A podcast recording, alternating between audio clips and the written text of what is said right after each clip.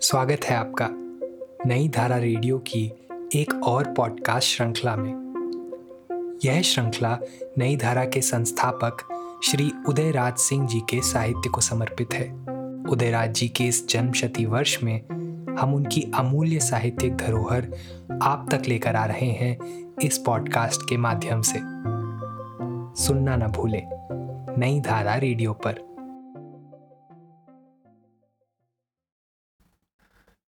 कवि की ज्वाला। अजी, कुछ सुनते भी हो या अपनी ही धुन में अलमस्त रहते हो? घर में कुछ खाने को भी है? उमा रोते रोते सो गई और विजय, अम्मा रोटी दे की जिद पकड़े चिल्ला रहा है। साँझ से ही एक सुर से रट लगाए है। तुम्हें ना तो खाने की सुध है, ना सोने की। कीड़ों की तरह दिन रात किताब के पन्ने चाटने में लगे रहते हो। तुम्हारे दिल से ना ये चाट जाती है और ना बच्चों के पेट की भट्टी ठंडी होती है। मैं तो तुम दोनों के बीच पीस जाती हूँ। उधर लड़कों का रोना देखकर हृदय टूक टूक हो जाता है। इधर तुम्हारा पढ़ना देखकर दिल टूट जाता है। उनका ना कभी रोना छूट सकता है और ना तुम्हारा पढ़ना। बार बार कहती हूँ कि बाबू साहब के यहाँ जाकर कुछ नौकरी की कोशिश करो। लेकिन वह भी तुमसे नहीं बनता। ना कहीं जाओगे और ना तुम्हारे यहाँ कोई आवेगा। बहुत खुश हुए तो श्याम बाबू के यहाँ गप हाँकने पहुँच गए। जाने क्या तुम वहाँ सुनते हो, सुनाते हो? और उनका भी तो यही हाल है। एक नंबर के फक्कड़। ना घर की परवाह, ना तन की फ़िक्र। उनकी स्त्री भी मेरी ही तरह रोती रहती है। जो उसकी हालत, वह मेरी भी। वह भी रोती कलपती दिन काटती है, मैं भी सर ठोंकते घंटे गिनती हूँ। धन्य हो तुम और धन्य है तुम्हारी किताब। कितना बक झक गई, परंतु तुम जरा भी टस से मस नहीं हुए। अभी भी किताबों से खिलवाड़ नहीं छूटा। लानत है तुम्हारी इस ज़िंदगी पर। मैं तो तुम्हारी हरकतों से आजिज आ गई। बड़बड़ाती हुई बेला आँगन में चली गई। सुरेश ने सर ऊँचा किया। सामने कुछ नहीं, बस किताबों का अंबार। एक क्षण यूँ ही निहारता रहा। फिर सर झुकाकर कल्पना सागर में डूब गया। बेला बड़बड़ाती हुई फिर चली आई। सुरेश की समाधि भंग हुई। पूछा, क्या बकती हो? किसे कोसती हो? बेला झिझक कर बोली अपने भाग्य को कोसती हूँ, अपने बाल बच्चों को कोसती हूँ, और किसे कोसती हूँ? क्यों? क्यों? इसलिए कि बाप के बड़े कमासुत बेटे तुम मेरी किस्मत में मिले हो, और इसलिए कि तुमने दौलत से घर भर दिया है। पूछते हो क्यों? शादी करके घर में डाल दिया, ना करनी, ना धरनी। बच्चे दाने दाने को तरस रहे हैं, मगर तुम्हारा पत्थर का दिल पसीजता नहीं। गाँव में कुटनी पिसनी करती मैं खुद पिस जाती हूँ। मगर तुम तो हवा पर आज़ाद उड़ रहे हो। बच्चे मरे या जिए, मैं पिसूं या चूल्हे में जाऊँ, तुम्हें तो बस किताब की पड़ी है। खाना मिले या ना मिले, किताब ज़रूर मिले। बार बार कहती हूँ कि कुछ कमाओ, पर सुनता कौन है? सुरेश ने घबराते हुए सर उठाया। बोला, मुझसे और कमाई नहीं तो और क्या? सो तो इस जीवन में नहीं होने की। तो फिर? अगले। ओहो, आखिर? मैं कमाई से हाथ धो बैठा बेला। तुम्हारी शादी से पहले पिछले पाँच साल मैंने गली गली खाक छानी, पर नौकरी तो सदा पारा ही रही। कहीं कामयाब ना हो सका। अब इस जीवन में मुझे कोई आशा नहीं। बस निराशा ही निराशा। मैं इस संसार का एक निराश मुसाफिर हूँ। टूटा हुआ दिल। मेरी निराशा का प्रतिकार करें तो शायद ये पुस्तकें और कविताएँ ही कर सकती हैं। यही मेरी ज़िंदगी के सहारे हैं। यही मेरी आह कराह है और शायद ये ही मुझे अंतिम पनाह भी दे। और सुनो, मेरी कविताएँ और पुस्तकें जलने को नहीं। कविताएँ मेरे हृदय की भट्टी से तप्त होकर निकली हैं। तुम्हारी भट्टी उन्हें तपा नहीं सकती। जलाना तो अलग है। जितनी ही तुम इन्हें जलाने की कोशिश करोगी, उतनी ही ये और जागेंगी। इनका जलना कोई खिलवाड़ नहीं। इनका तपना कोई आसान नहीं। मेरी ही भट्टी इन्हें तपा सकती है, जला सकती है, उगा सकती है, जगा सकती है। समझी? सुरेश ने सर नीचा किया और गुनगुनाने लगा। निराशा मेरा जीवन, निराशा मेरा अंत। बेला कुछ बोल न सकी। उसकी सिसकियों से केवल की आवाज़ निकली। आँखों में आँसू, दिल में धधकती आग। संध्या का समय, दिवस का अवसान, गर्मी का प्रस्थान।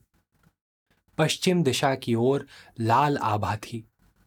चारों ओर असीम नीरवता थी। केवल कौओं का झुंड कांव कांव करता कभी कभी निस्तब्धता को भंग कर देता। सुरेश अब भी अपनी किताबों में लगा हुआ था। संध्या की सुध न थी।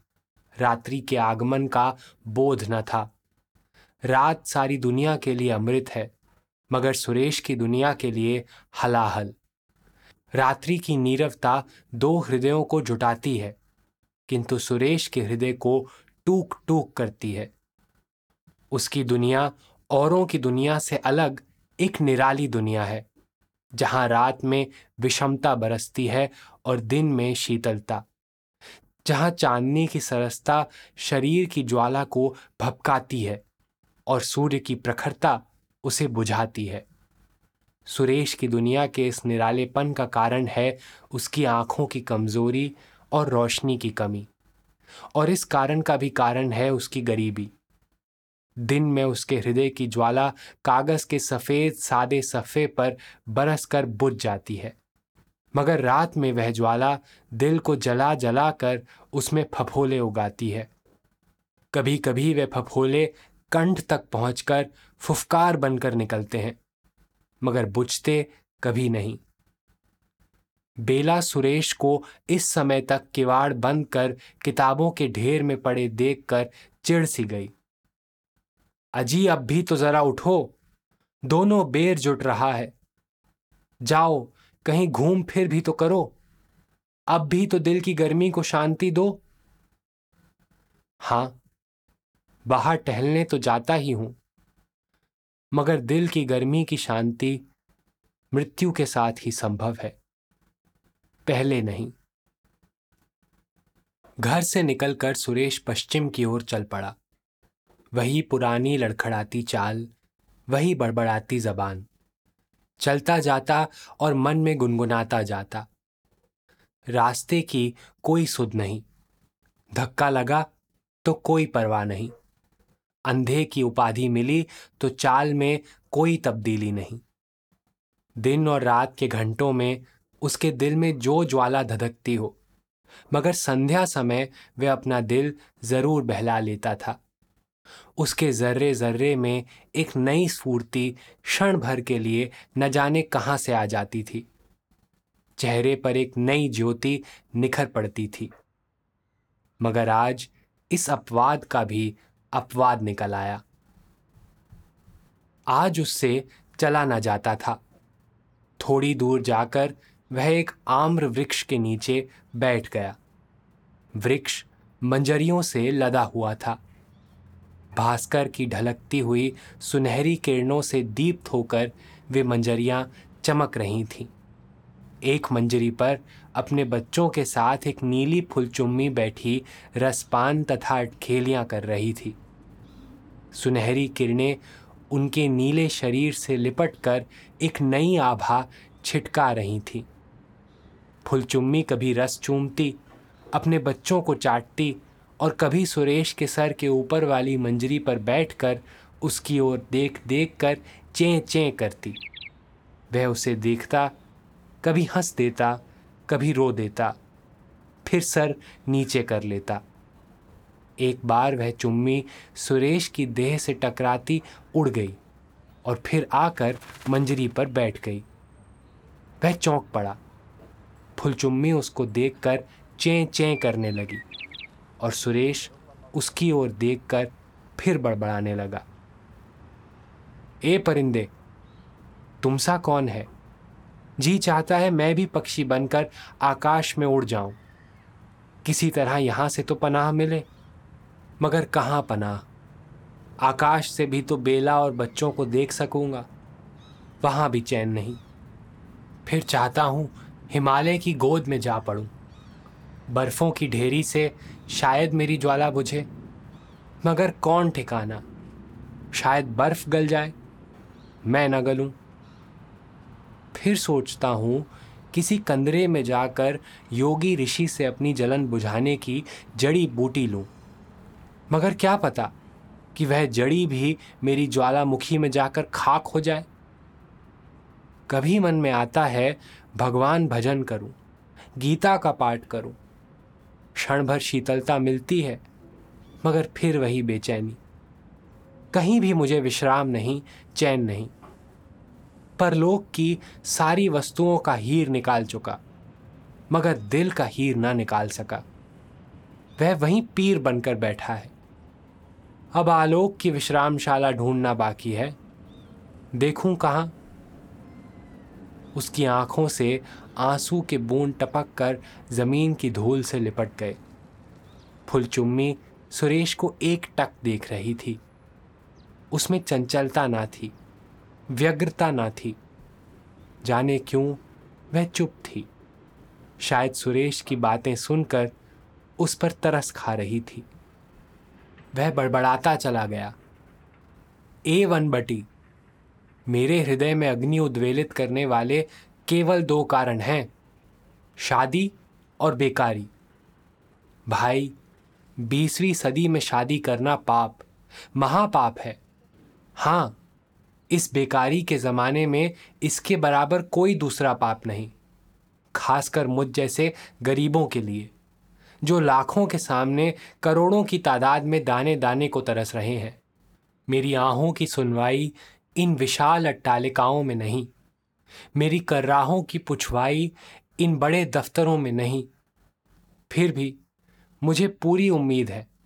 मेरी कराहों से इन गगनचुंबी महलों का ईंटा ईंटा कभी ज़रूर खड़खड़ा उठेगा। मेरी अर्धांगिनी आज मुझे खाए दौड़ती है। मेरे बाल बच्चे मेरे जीवन के परकाले बन गए हैं। उन्हें भूख से तड़पते देखकर कलेजा मुँह को आ जाता है। मगर मैं करूँ तो क्या? बेकारी का जमाना है। काम ढूंढते ढूंढते शरीर टूट गया, मगर काम न मिला। अब गरीबी रोज बरोज अपना मुँह बढ़ाए जा रही है। भारत सरकार भारत की गरीबी दूर करने के लिए, बेकारी के सत्यानाश के लिए जाने हज़ार प्लान बना चुकी। मगर वे केवल कागज़ पर ही पड़े रहे। दुनिया में ना बैठे। कागज़ी घोड़े दौड़ते रहे। मीटिंग तथा पार्टियों में लाखों रुपए स्वाहा हो चुके। मगर वही पुरानी हालात, वही गरीब भारत। आज अगर मेरी शादी ना हुई होती तो मैं अकेला ही तुम्हारी तरह विचरता। कहीं कमाता, कहीं खाता, कहीं सोता। मगर यह जंजाल लिए मैं कहाँ जाऊँ? अब तो मौत भी मोती हो रही है। सुरेश का गला भर आया। आँखें बंद कर वहीं पड़ गया। घंटों पड़ा रहा। फुलचुम्मियाँ कभी की उड़ चुकी थी। संध्या का अवसान कभी हो चुका था। मगर सुरेश को तो अपने तन का बोध भी नहीं था। पड़ा था वहीं, किसी अभागे की लाश की तरह। बारह का घंटा पास ही की कोतवाली से टनका। पुलिस की एक टोली गश्ती में इधर चल पड़ी। माधव सिंह और उसके साथी सालकी का अड्डा इसी आम के पेड़ के नीचे था। वे यहीं बीड़ी जलाते, पीते और गप्पे लड़ाते। एक झपकी ले लेते। वे दोनों सुरेश के करीब आ पहुँचे। रात अंधेरी थी। माधव सिंह के पैर के नीचे सुरेश की उंगलियाँ पिच गईं। चौंक कर उसने आँखें खोली। सामने देखा कि दो छाया चित्र खड़े हैं। समझा यमराज के दूत उसे ले जाने आ गए हैं। वह चिल्ला उठा, भाई, छोड़ दो मुझे, छोड़ दो मुझे। अरे, मैं यहाँ कहा? चारों ओर अंधकार। अरे अरे, यमपुरी में यमपुरी में। सालकी बोल उठा, घबराओ नहीं, हम हैं हम। ओह, हम कौन? यमपुरी के सिपाही। कहता हुआ सालकी ने उसका हाथ पकड़कर उठा लिया। माधव सिंह ने टॉर्च जलाया। देखा, सुरेश बाबू? उसने आँखें फाड़ कर देखा, पहचाना। कोतवाली के सिपाही सालकी और माधव सिंह। सालकी बोल उठा, क्यों बाबूजी? अभी तक नशा नहीं उतरा? क्या खाए थे? भाई, सपना देख रहा था। माफ़ करना सुरेश झेपते हुए बोला। फिर घर की ओर चल पड़ा। शिवपुर का स्टेशन, रेलवे जंक्शन। ट्रेन आने ही वाली थी। सिग्नल गिर चुका था। मुसाफिरों की काफ़ी भीड़ लगी थी। दुकानदारों की काफ़ी जमायत थी। पान, बीड़ी, सिगरेट, गरम चाय, बर्फ़, पानी, स्टेट्समैन, लीडर और पत्रिकाओं की आवाज़ से कान फटा जा रहा था। कुत्ते लाइनों पर झूठे दोनों को इधर उधर चाट रहे थे। ट्रेन आ गई। टन टन की आवाज़ हुई। सभी मुसाफिर होशियार हो गए। ट्रेन प्लेटफॉर्म पर पहुँची। धीमी धीमी होकर सी सी करती रुक गई। प्लेटफॉर्म के मुसाफिर ट्रेन की ओर लपके और ट्रेन के मुसाफिर प्लेटफॉर्म की ओर। चंद मिनटों तक धक्का धुक्की होती रही। अजीब तमाशा रहा। सुरेश ट्रेन में दाखिल हुआ। कमर में एक पुरानी धोती, बदन पर एक फटी चदरी, सर खाली, पैर खाली, पेट भी खाली। गाड़ी में सभी बैठ चुके थे। गार्ड सीटी बजा चुका था। हरी झंडी उड़ा रहा था। सुरेश कोने में ध्यान मग्न था। इसी समय एक सुरीली आवाज़ हवा को चीरती आई। सारंगी के पतले तारों से गुथी हुई। निराश मुसाफिर गाए जा, आशा की बीन बजाए जा। वह चौंक पड़ा। कहीं स्वप्न तो नहीं देखता हूँ। कहीं कल्पना के कंगूरों पर चक्कर तो नहीं काट रहा हूँ। मगर ना वह कल्पना थी, ना स्वप्न। एक भिखारी बच्चा दूर गाता हुआ नज़र आया।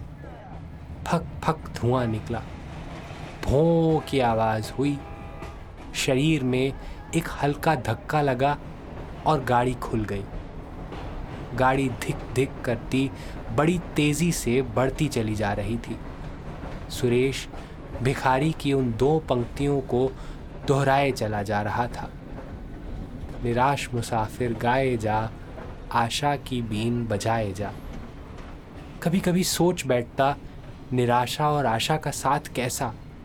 अग्नि और पानी का मेल कैसा? यह बिल्कुल झूठ, निरी बेवकूफ़ी, बच्चे की नादानी है। गाड़ी तेज़ी में थी। जाने क्यों आज उसे विश्राम की लालसा हुई। आँखें झिप गईं, झपकी लेने लगा। केवल दो चार झपकियाँ ली होंगी कि धक्का लगा। गाड़ी रुकी और सुरेश झट उतर पड़ा। गर्मी में लोग बिलासपुर नहीं उतरते। उसे उतरते देख लोगों को बड़ा कौतूहल हुआ। कुछ लोग ने तो पागल भी समझ लिया। बिलासपुर एक जंगली स्थान है। मशहूर है अपने गर्म पानी की झील के लिए। जाड़े में लोगों की खासी भीड़ होती है। रोगियों का भारी मजमा लगता है। मगर गर्मी में एक चिड़िया का पूत भी वहाँ नज़र नहीं आता। स्थान बड़ा रमणीक है। झील के किनारे विकट जंगल है, दूसरे किनारे विशाल तटस्थल। जंगल में बनैले पक्षियों के झुंड तथा सुगंधित फूलों की भरमार है। उन फूलों में एक नई ज्योति है, एक निराला पराग है। उन चिकने पत्तों में एक निराला परिहास है, निराली कोमलता है। ये फूल मेघ द्वारा सींचे जाते हैं, वन देवी द्वारा पाले जाते हैं। पेड़ों की सघन छाया में पनपे हैं। ना उन्हें सूर्य की प्रखर किरणें जला सकती हैं, ना पूस का पाला मार सकता है। वे महलों के गुलदस्ते में नहीं सजते, बीसवीं सदी की किन्नरियों के गले के हार नहीं बनते।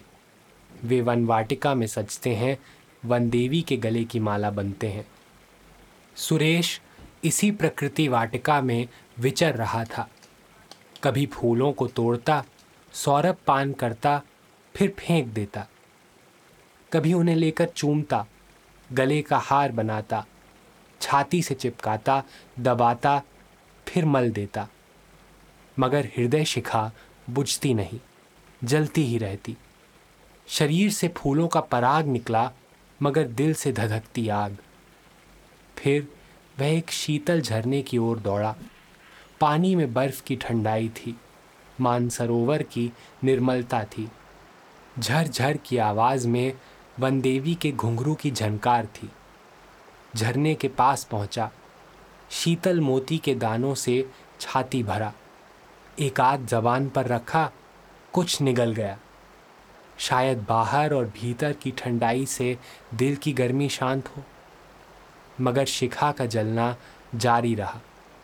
अंत में पानी में कूद पड़ा।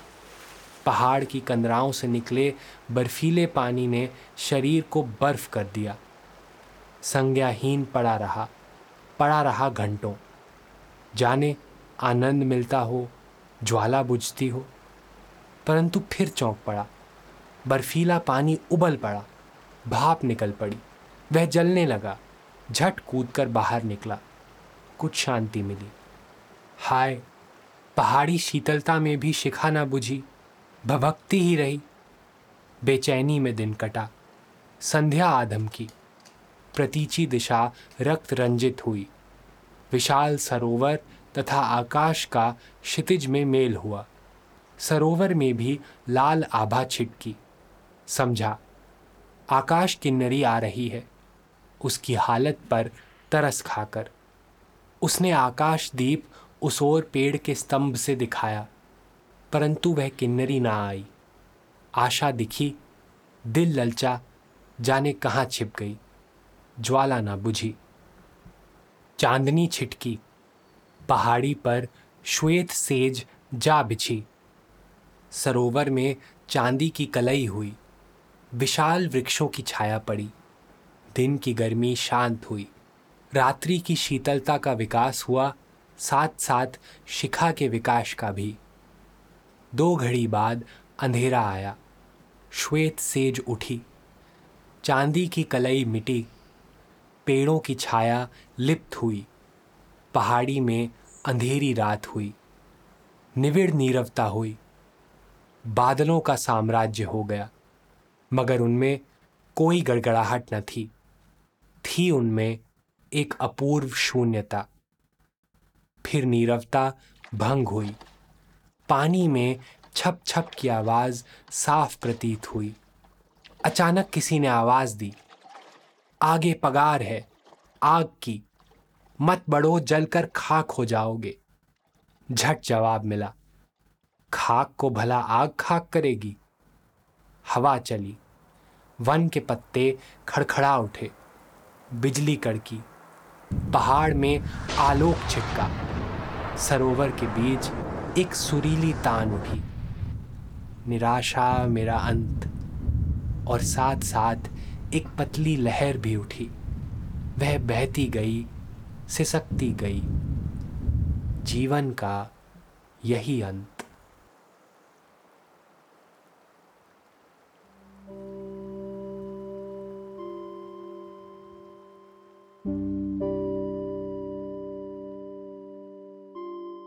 इस पॉडकास्ट को सुनने के लिए आपका धन्यवाद। हम आशा करते हैं कि हमारी ये प्रस्तुति आपको ज़रूर पसंद आई होगी। अन्य पॉडकास्ट्स वीडियो इंटरव्यूज़ आदि के लिए नई धारा को सभी सोशल मीडिया प्लेटफॉर्म्स पर फॉलो करें। जल्द ही आपसे फिर मुलाकात होगी। धन्यवाद।